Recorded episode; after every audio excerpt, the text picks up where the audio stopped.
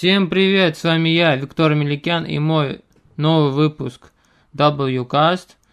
Блин, ладно, это перезапишем.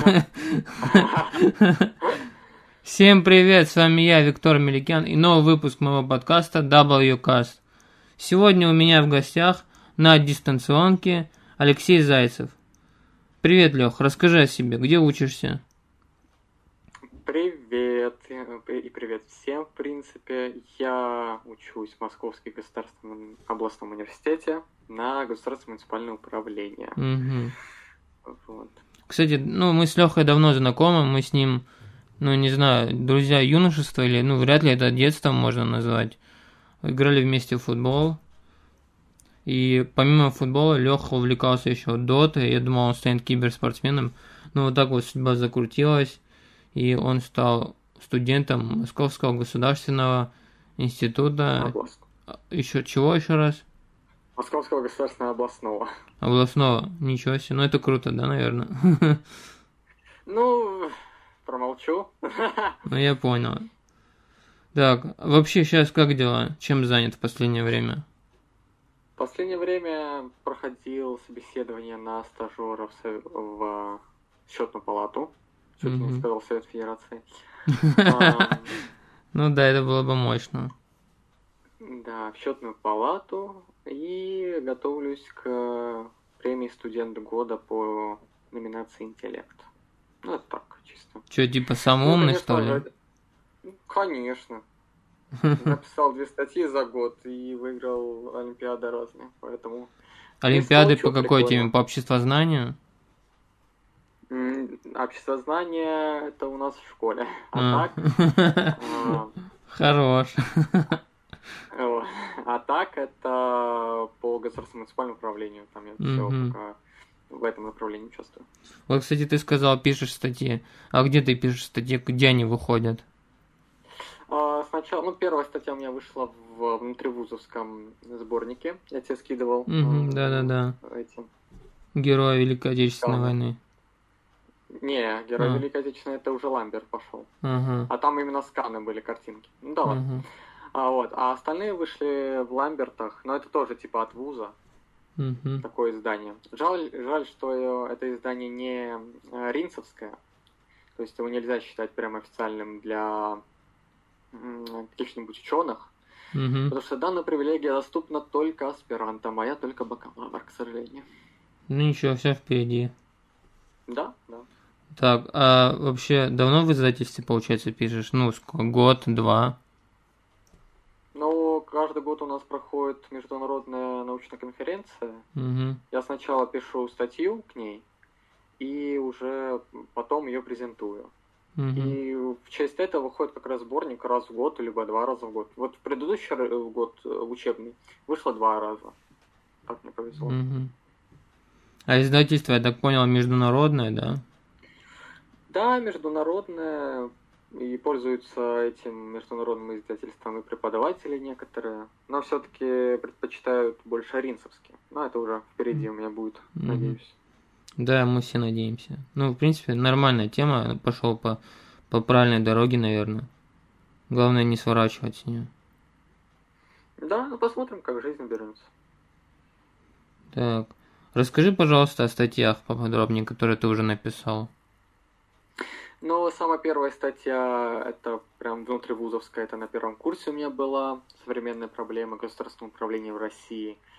Очень такая пробная, очень сырая. Мгм. Я ей тогда очень сильно гордился, потому что Мгм. она была очень смелая по, по тем меркам.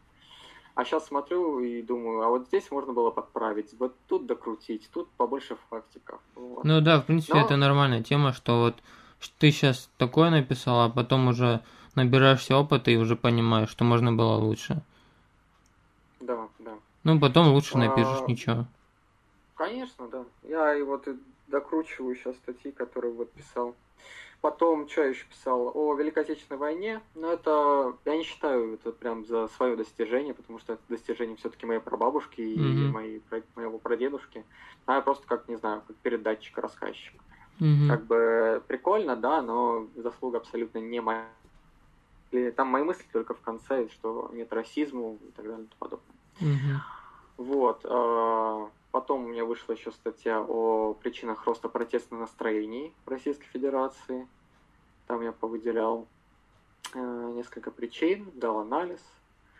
Вот. И сейчас должна выйти ближе к концу сентября, ну, либо начало октября, об взаимодействии гражданского общества и, в принципе, наверное, общества, лучше сказать, с органами власти через интернет-порталы. Мгм. Ну, о какой теме ты готов более подробно рассказать? Вот о современных проблемах в госуправлении или о взаимодействии э, общества с интернетом, или как ты сказал? Какая Я самая могу наиболее злободневная тема, по-твоему? Ой, все, с, э, с предстоящими выборами и проблемы госуправления подойдут, и с дистанционным голосованием интернет-порталы подойдут, поэтому, думаю, выпуск будет долгим. Ну, давай тогда интернет-порталы. Интернет-порталы. Самое, ну, у нас э, существовало и э, международное евразийское, да, по-моему, международное э, объединение по улучшению взаимодействия с, по интернету, там властей и Мгм. открытости власти. Вот. Но э, наша Российская Федерация еще задолго до этого, даже в 2005 или 2006 году, точно сейчас уже не помню, был издан федеральный закон о том, что должны быть опубликованы официальные данные о доходах чиновников, Мгм. ну и о прочей информационной открытости. Вот. Да, да, доходы Если чиновников, я, уже- короче, как-то, извини, перебил, я посмотрел, я Да-да-да. офигел. Там у кого-то Ну, на по самом 10 деле- квартир, там что-то типа такого. Да, ну потому что вот у кого по 10 квартир, и те, кто реально честные, допустим, Мгм. а, они часто люди начинают с низов, добираются до какой-то средней, средней должности и уходят просто в бизнес. Мгм. а, с- со всеми своими знаниями, потому что они понимают, что на госслужбе прям так хорошо заработать на такие квартиры, на машины Мгм. практически невозможно, если не воровать и не проявлять свою коррумпированность. Вот, поэтому они уходят в бизнес, потом уже с э, полным мешком набитых денег, с полным карманом приходят обычно э, снова на госслужбу, на высокие уже должностя, и уже продолжают свою деятельность так. Вот. Но есть еще и, конечно, коррумпированные, о которых у нас очень любил говорить Алексей Навальный. Короче, мне больше интересует, типа, они же могут и денег набрать на бизнесе, а потом прийти в политику, как в новых людях. Но это тоже да, норм. такая тоже практика есть. Ну, это все зависит э, от э, взглядов человека. Например, новые люди, если бы не Нечаев и его компания Фаберлик, Мгм. э, вряд ли бы они стали бы такими популярными, даже, я бы сказал, назойливыми. А, вот. Поэтому... Ну, то есть ты, как ты думаешь, Всё они готовы, деньги. они готовы, ну вот, все эти бизнесмены из новых людей, отказаться от своего бизнеса ради политики? Ради госслужбы? Э, Прям отказаться от бизнеса, я думаю, вряд ли. Они перепишут на, На жен, матерей? родственников, Мгм. да, на родственников и продолжат свое дело, потому что а, вот э, новые люди, все-таки не человек, это депутатство. Депутатство не является госслужбой. Это основной момент, который не знают большинство людей. Да, да, кстати, пояснил, кстати, я тоже не знал. Вот, а президент, короче, все выборные должности, которые назначаются народом, не Мгм. являются абсолютно госслужбой. Потому что государственная служба, ну, в том числе и муниципальная, это если мы на местном уровне говорим, являются именно профессиональной работой с элементами повышения квалификации, с, экзам- с экзаменами, с аттестациями. Вот. Там есть должности госслужбы. И, ну, это как карьерная лестница на госслужбе по разным направлениям. Мгм. Вот. А, а чтобы стать депутатом или президентом, тебе не нужно образование точное. Вот, только там есть ценз, что депутатом Госдумы может стать гражданин РФ с 21 года, там не имеющий э, Судимости. за границей, не имеющие счета, судимости, да.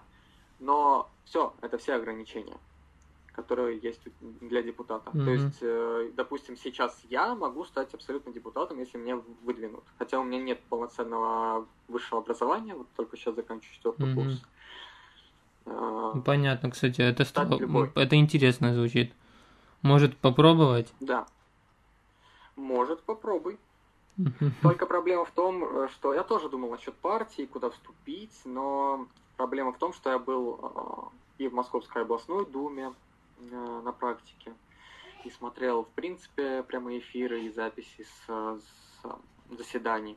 Очень часто происходит так, что партия платит за ну, рекламу какого-то Мгм. депутата, и у депутата какое-то возникает критическое мнение, ну, свое, реально критическое мнение по отношению к какому-то законопроекту. Но ему приходится молчать и поддерживать этот законопроект, потому что, ну, извините меня, партийная этика. И приходится Мгм. засовывать свое мнение куда подальше. Да, Вот красиво проблема. сказал. Не ругнулся, Да, да. красавчик. Да. А, Вот. Поэтому депутатом может стать любой, это не является абсолютно госслужбой. И то, то же самое президент. То есть президент выбирает народ вне зависимости от э, образования и так далее и тому подобное. Главное просто доверие народа. У нас получается так. Ну, там, конечно, есть ценз 35 лет и так далее. Ужесточение 35 лет это срок правления или что это? А, Нет, 35 лет это срок жизни человека. 35 лет не может сравнить. Это ты в каком веке живешь? Ну, я тебя понял, какой срок короче. жизни был в 18 веке? В 18, Ну, наверное, 40 лет лет. 10. А, ну я думаю побольше. Ну ладно. Вот. И в принципе, но это можем еще на потом. Я посмотрел программу партий и Мгм. повыписывал некоторые моменты. Ну, Это потом- новые люди, да? Новые люди, ядро, ЛДПР, я все повыписывал. Ядро. Ну, это Единая Россия, да, называется? Да. ну, Ядро. Да, вот. А насчет, если продолжать тему про интернет-порталы, самые основные моменты это отсутствие ответственности э, государства перед конфиденциальностью данных. Ну, допустим, э, произошла утечка данных. А, Если это частная компания, то ладно, как бы там можно перейти, либо не доверять этой той или иной компании, в которой произошла утечка данных. А от государственных компаний, например, на госуслугах, у них там свои сервера. Мгм. Конечно, они там защищены и так далее и подобное, но утечка все равно проходит. Как, например, произошла утечка ковид-пациентах там, в декабре прошлого года, Да-да-да. о нарушителях и так далее и подобное. Вот. И кто за это ответственен? А у нас такая система, что перекладывают ответственность на самих хакеров. Но их искать это, ну, не знаю, можно годами. А люди пострадали, их паспортные данные утекли. Эти паспортные данные потом используют в маркетинговых э, каких-то рекламных э, целях. То есть они пострадали от этого. А Выплачивать, по идее, ну, как я считаю, должно именно государство, потому что оно не ввела, н- государство не ввело систему такой безопасности, не пред- предусмотрело, допустим. Ну, и Мгм. оно должно понести наказание. Типа выплатить каждому пострадавшему, ну, условно, там, 10 тысяч рублей за причиненный вред, допустим. Мгм. Вот, это первая проблема. А, вторая проблема это, ну, также связана конфиденциальность данных, то, что у нас иногда бывают слабые системы, потому что привлекать дорогостоящих специалистов для бюджета очень дорого. Да, Ну, дорогостоящих, в принципе, да. Логично, да, дорого.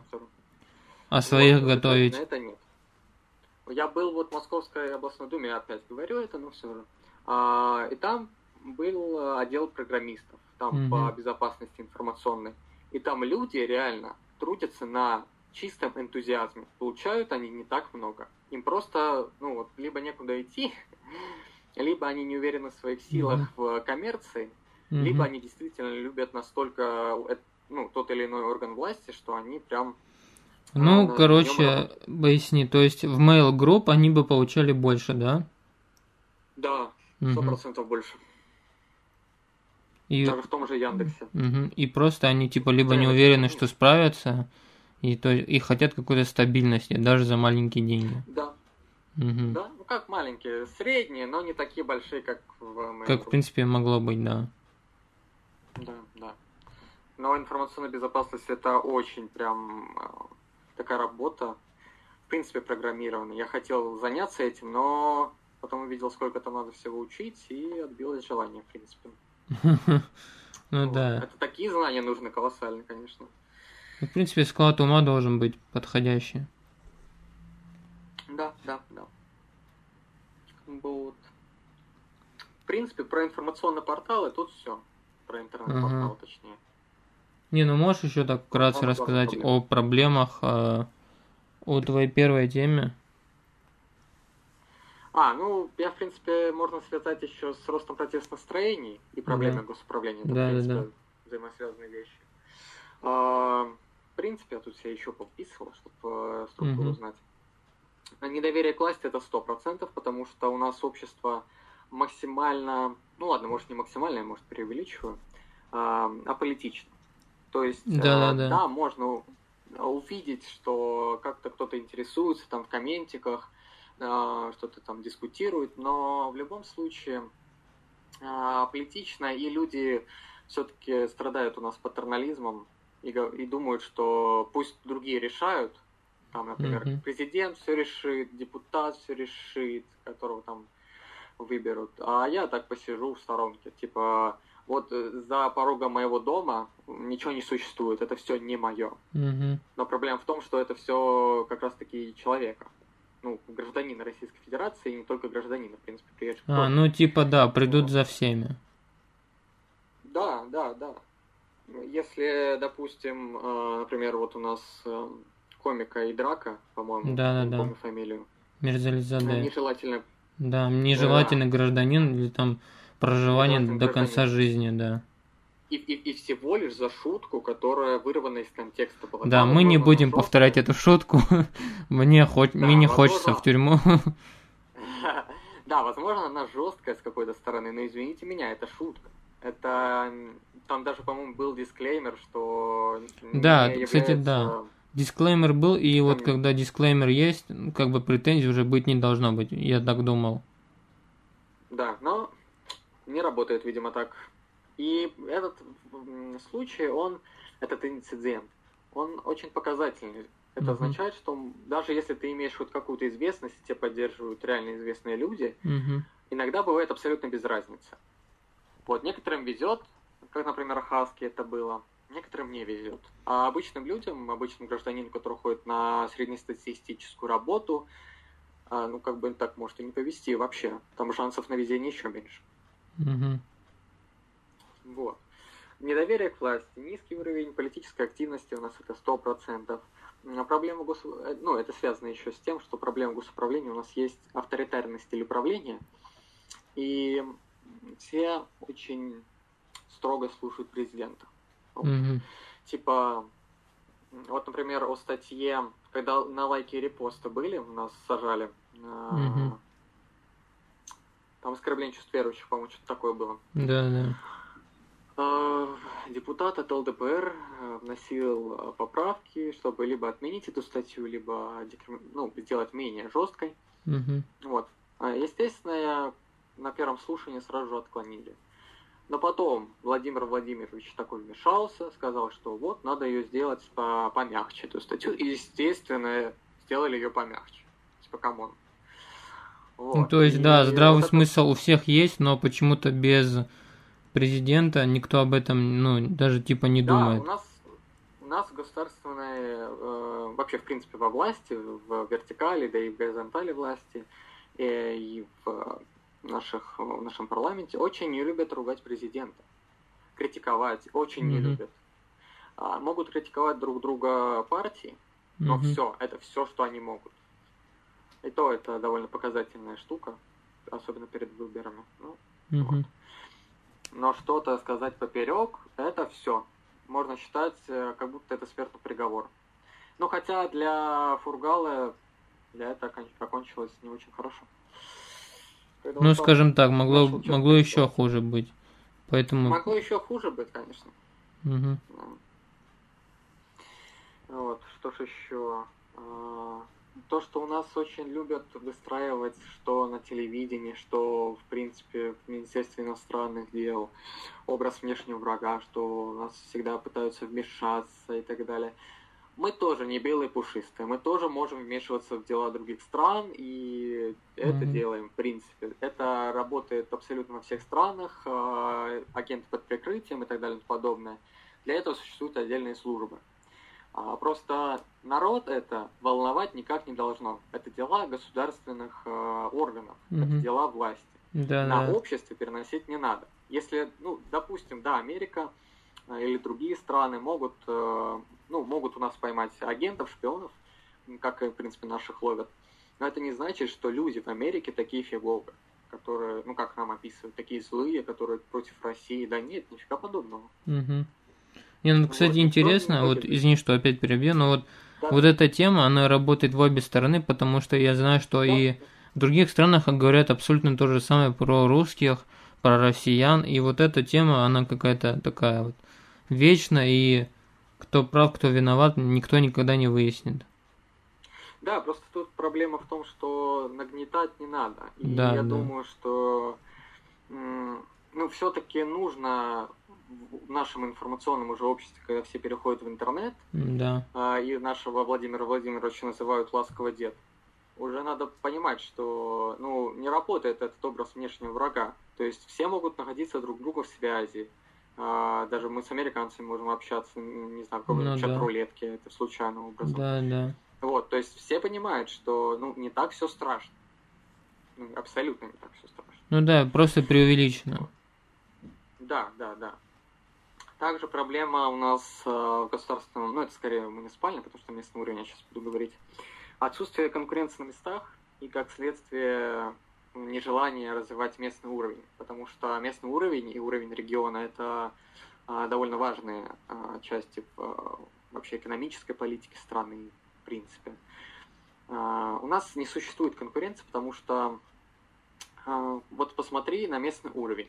Мгм. Я вот э, с трудом назову пять фамилий, которые у меня баллотироваться будут в Да никто не назовет, да. Мне пришлось гуглить Вот. специально, и то я не запомнил. Вот, вот, вот в чем проблема. И эти люди, абсолютно зная, что принадле- принадлежат какой-то партии, потому что по партиям пройти в, на выборы местный уровень намного-намного легче, чем а, самому выдвиженцу. Мгм. Вот, тоже проблемка есть. А, Поэтому они считают, что, в принципе, вот пройдут так по партии, им не нужно предоставлять никакую программу, ну, либо они предоставляют, но, знаешь, только однонаправленную. Например, а, не знаю, построить школу. Ну, конечно, это да, это развитие своего местного уровня, но недостаточно развития. То есть нужно подумать, а где ты возьмешь деньги? Как ты это будешь реализовывать? Да, Может, да, какие-то да. другие сферы жизни? Может, благоустройство? Может, у тебя некачественный застройщик на твоей территории, его нужно как-то наказать. Вот. Хотя в Мгм. Москве пик особо никто не наказывает, но что ж поделать. Мгм. А, вот проблема.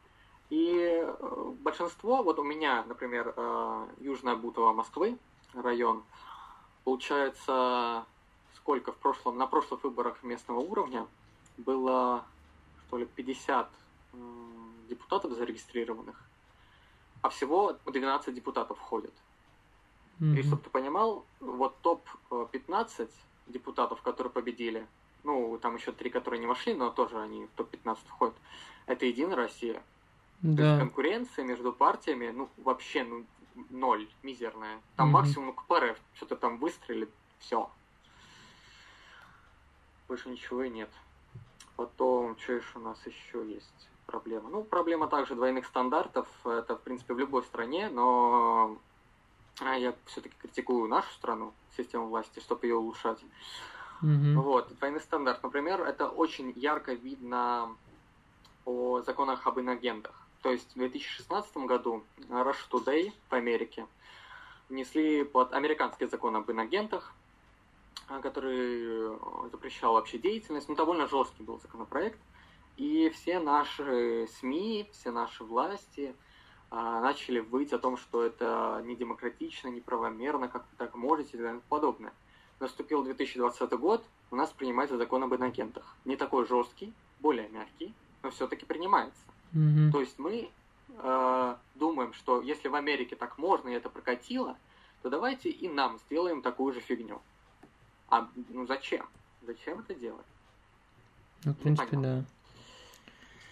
Вот. э, Потом, что ж еще?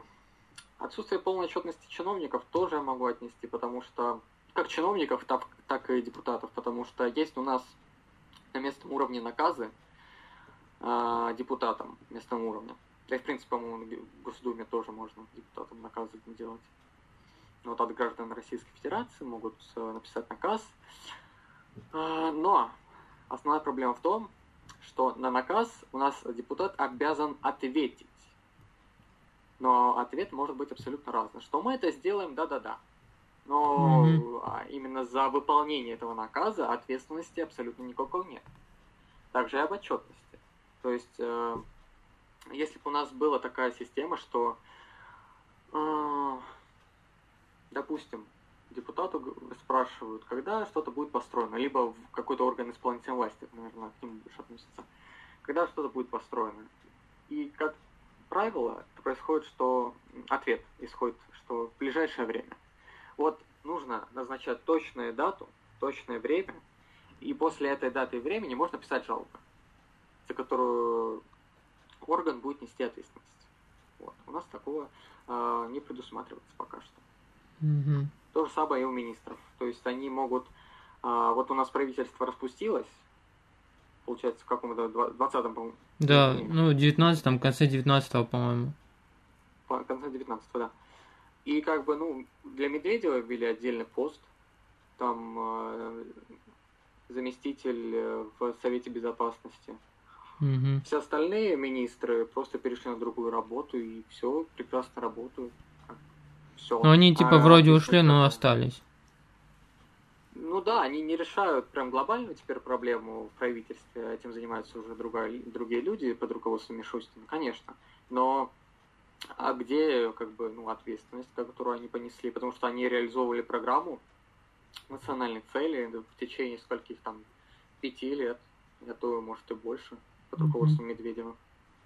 Ну, как бы я вообще очень был бы рад, у меня такая есть идея, чтобы, если там не сделал какой-то министр свой, а, ну, свой коэффициент, свой план, допустим, по окончанию этого срока, то на следующую работу, если на государственной службе, Мгм. то зарплату, ну, ну, зарплата это, грубо сказано, скорее всего, жалование, Мгм. он получал э, с понижающим коэффициентом. Просто там. Это не критично. Ну, ты очень мягко еще сказал. Я думаю, ты скажешь, посадить надо там его. Пускай не Нет, работает. посадить это, это слишком... Ну, это слишком радикально, по-советски, потому да.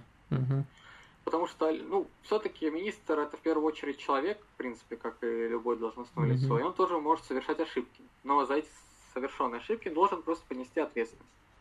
А, министр, э, не- если он сядет в тюрьму, вряд ли он принесет пользу России, Ну, чем нежели да. он будет трудиться, но просто с понижающим коэффициентом. А все высвобожденные, так сказать, средства от этого коэффициента пойдут в госбюджет.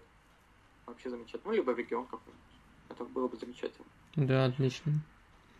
Так, давайте Вот, сейчас, да. сейчас, извини, перебью.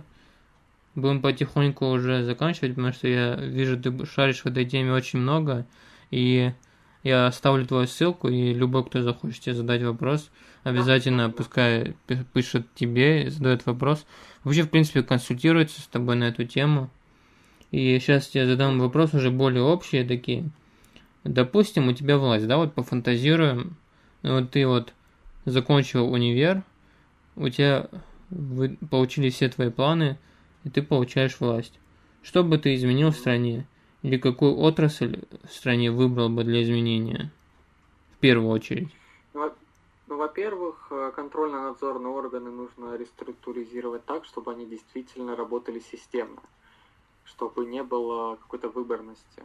Они Мгм. работали всегда. Не потому, что какой-то там президент, либо какое-то должностное лицо указало контрольно-надзорным органам, что вот этот человек превышает свои должностные полномочия. Вот. А работали они сами по себе. Даже если президент что-то совершил, чтобы президента задерживали, хотя у него там есть иммунитет, но Мгм. ставился бы вопрос о том, чтобы его отстранить от должности. Вот. Поэтому это первое. Второе, ну так как у нас в Конституции уже запрещены э, Изменения. семьи, Ага. Да, да. а, есть, можно как бы обойти этот, э, эту статью уже, сделать союз, Мгм. однополый союз, допустим. С детьми это довольно э, спорная тема, можно спорить это очень долго, поэтому их пока не коснусь. Если будет интересно, кто может спросить. Но Мгм. именно однополый союз, потому что а, гей, э, по логике, гей никогда не станет встречаться с девушкой и значит э, не родит ребенка. От него потомства не жди. Мгм. То же самое и с э, лесбиянками и другими представителями ЛГБТ. Ну, кроме бисексуалов, там, конечно. А, Да-да-да, поэтому- давай в этот лес лезть не будем. Там это уже отдельный А, подкаст. да, да. И они сейчас просто, вот наше ЛГБТ-сообщество, в принципе, не защищено юридически. Потому что у нас брак, э, ну, я, наверное, с профессиональной деформацией мозга, понимаю, что брак это в первую очередь юридический факт э, и возникновение как э, каких-то прав, но в то же время обязанностей. То есть то же самое разделение имущества при разводе и так далее и подобное Мгм. потому что это все-таки довольно сильный инструмент защиты обоих, э, кто вступает в брак. А, Такое можно было бы сделать и в союзе однополых, потому что, ну вот, э, допустим, женщина и женщина. Одна будет на работе, а другая, ну, зарабатывать деньги, а другая будет домашние дела делать, допустим. Ну, Мгм. захочет так, э, эта семья. И, допустим, одна из них скажет, типа, проваливай из дома. А все, что мы на, там купили, еще что-то, я заберу себе. То есть э, в этом плане у нас абсолютно никак не защищено. И как суд будет разбираться в этом случае, абсолютно непонятно. Если бы был союз, тут бы сразу было понятно, что вот Ну, можно тут да, я согласен. Мгм. Вот, поэтому вот самый главный вопрос про союзы однополые заключается в юридическом смысле вот в этом. В этическом это уже, конечно, другое, это не будем затрагивать. Я думаю. Что ж еще я бы? В регионы оставил бы... э, У нас, получается, собираются налоги, ну, я не буду их перечислять, это долго. И у нас 70, сколько-то, 5%, 76% входит просто в государственный бюджет, и уже там распределяется в виде дотации уже регионам. Намного было бы круче, если бы уходило в госбюджет примерно 40%, вся остальная часть оставалась на местах. Тогда а, с- в совокупе с а, хорошими, с хорошо проработанными контрольно-надзорными органами, которые будут следить за расходованием средств, а, будут следить, а, это было бы намного круче для регионов, для развития этих регионов. Намного выросла бы вот де- деловая активность, инвестирование. Вот. И я бы еще, вот что говорит про инвестирование, как раз сразу взаимосвязь. М, Малый и средний бизнес не так бы кошмарил, потому что это, конечно, ужас, что сейчас творится, хоть у нас переходит на Да, кстати, малый бизнес это од- один из будущих тем моего подкаста. Малый бизнес, как да, вот а, прям, ну его прям, ну, штурмуют. Э, Штурмуют, хотя и переходят на рискоориентированные модели проверок, но все же. То есть все равно есть. И люди, э, инвесторы, давай так, инвесторы, крупные инвесторы, очень боятся инвестировать в Россию, потому что у нас все нестабильно. У нас законы меняются по малому среднему бизнесу, да в принципе бизнесу. Чуть ли не каждые полгода что-то выносится, что-то упрощается, что-то усложняется. И бизнесмены, а, которые варятся в своей там, экономической отчетности, в, в мыслях о том, как повысить качество и, там, не знаю, понизить себестоимость какого-то товара, они еще и должны за законодательством каждые полгода, а лучше каждый месяц проверять. Э, В странах Европы, где э, развит малый бизнес, Мгм. там вот э, о всех э, нововведениях, их, во-первых, мало, а во-вторых, если они есть, их э, бизнесменов оповещают просто. Такое маленькое письмецо, знаешь, э, Мгм. как, нап- например, э, в МФЦ дают какое-то там вот, инструкции по применению. Ну, уведомление, да. Да. Вот, и абсолютно простым языком, что как надо делать, к кому можно обратиться. Вот. У нас такого, к сожалению, пока что нет. У нас Мгм. развивается сразу на твой будущий подкаст э, платформа «Мой бизнес». О, а что это такое? Платформа «Мой бизнес» — это платформа, которая развивает на все, по всей России, что создается профиль предпринимателя, а, и он может э, добавлять свои организации. Может быть одна, может быть несколько, если он там захочет открыть новую фирму. Это типа а ты го- готово ИП открываешь сразу? Да, да, да, да, Мгм. да. И с помощью него ты можешь брать льготный кредит, э, с помощью него ты в будущем, по-моему, говорили, что можно процедуру банкротства, э, начать. И ты с помощью, короче, этого, этой платформы, которая удобна пока что только в Москве, а, можешь следить за своим бизнесом. Вот. Хотя функционал сейчас ограничен, но я надеюсь, со временем будет пополняться. Ну, я тоже надеюсь, потому что это интересная тема, вот это, ну, то, чего реально не хватает. Ну, ладно, давай подойдем уже к следующему вопросу. Ну, он mm-hmm. примерно похожий на предыдущий, но звучит он так. Вот, создаешь ты партию, чем она будет отличаться от нынешних партий? Тем, что, а, ну, например, легче сказать на примерах. Угу. Ядро да. адекватная, э, де, де юра адекватная партия. Но вся адекватность э, мер, которые предложены в программе, что предвыборной, что в основной программе, сводится к тому, что Единая Россия забирает абсолютно все полномочия у исполнительной власти. Угу. Типа там контроль управления со стороны государства, безбарьерная среда, там все вот эта вот фигня. Это должны делать исполнительные власти и лучше на местах. Это не должна заниматься партия в Государственной Думе. Угу. Вот, э, поэтому не лезть в исполнительную власть. Создавать законы, да, не лезть в исполнительную власть. Угу. Потом э, либерально-демократическая наша партия, которая либерально-демократическая лишь э, по названию. Э, от нее бы отличались тем, что не было бы каких-то лозунгов, э, которые популистские очень. Ну, типа для более хайпа, осм... да? Да, более осмысленные предложения. Например, ну, если есть время, могу сказать про одну штуку у них.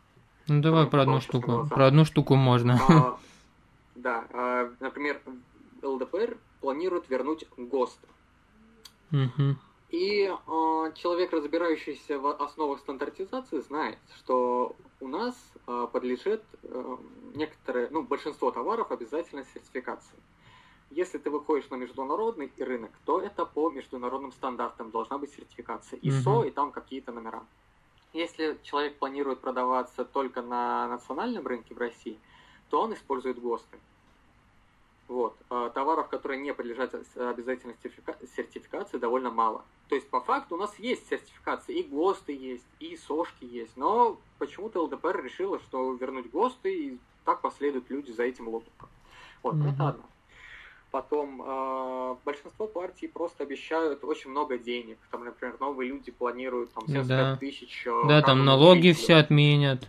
Что-то еще там сделают. Во вообще, да. Но э, все это сводится к тому вопросу, откуда брать деньги. То да. есть у нас Где ресурс? Бюджети...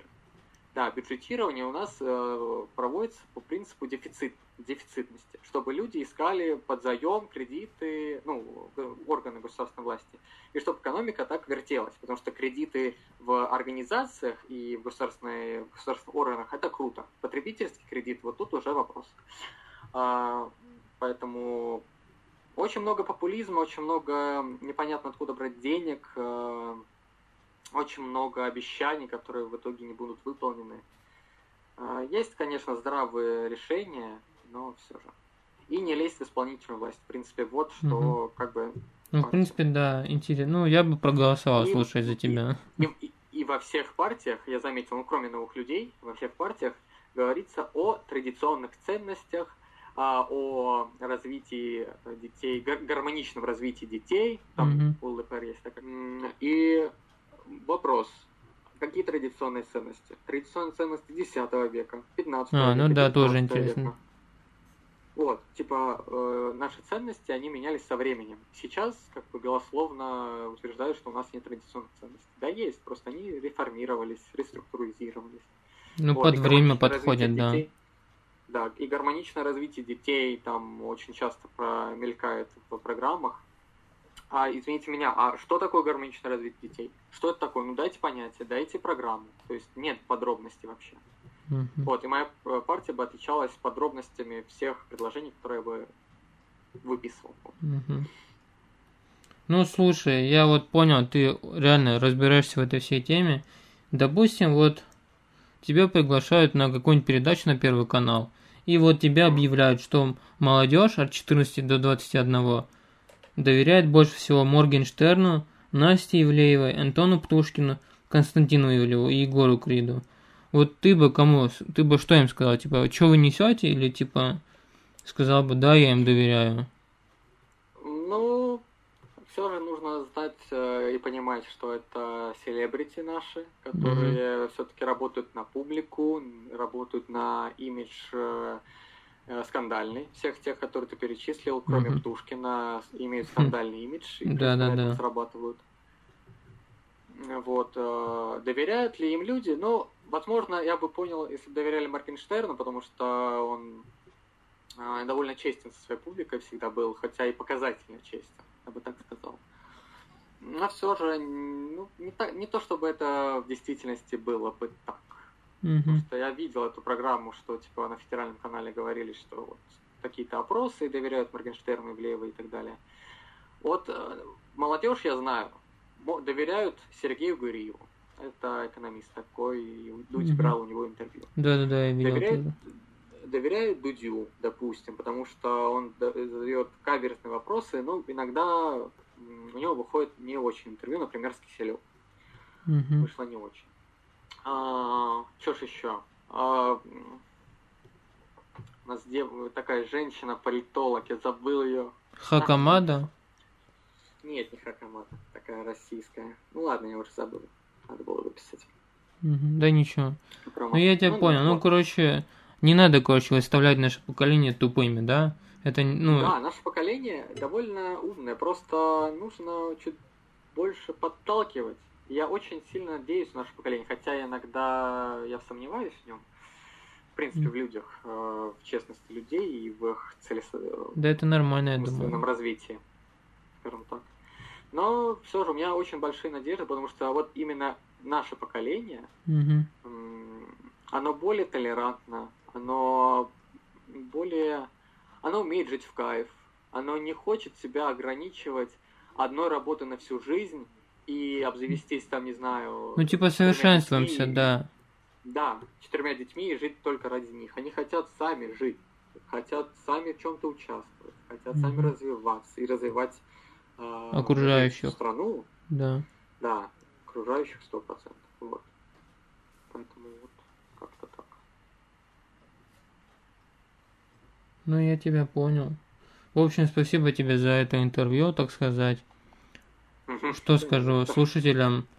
Интересуйтесь, не знаю, миром, окружающим миром, потому что это очень интересно. Не будьте пассивными. Всех целую, обнял. Леха, спасибо еще раз. Подписывайтесь на Леху там, задавайте ему вопросы.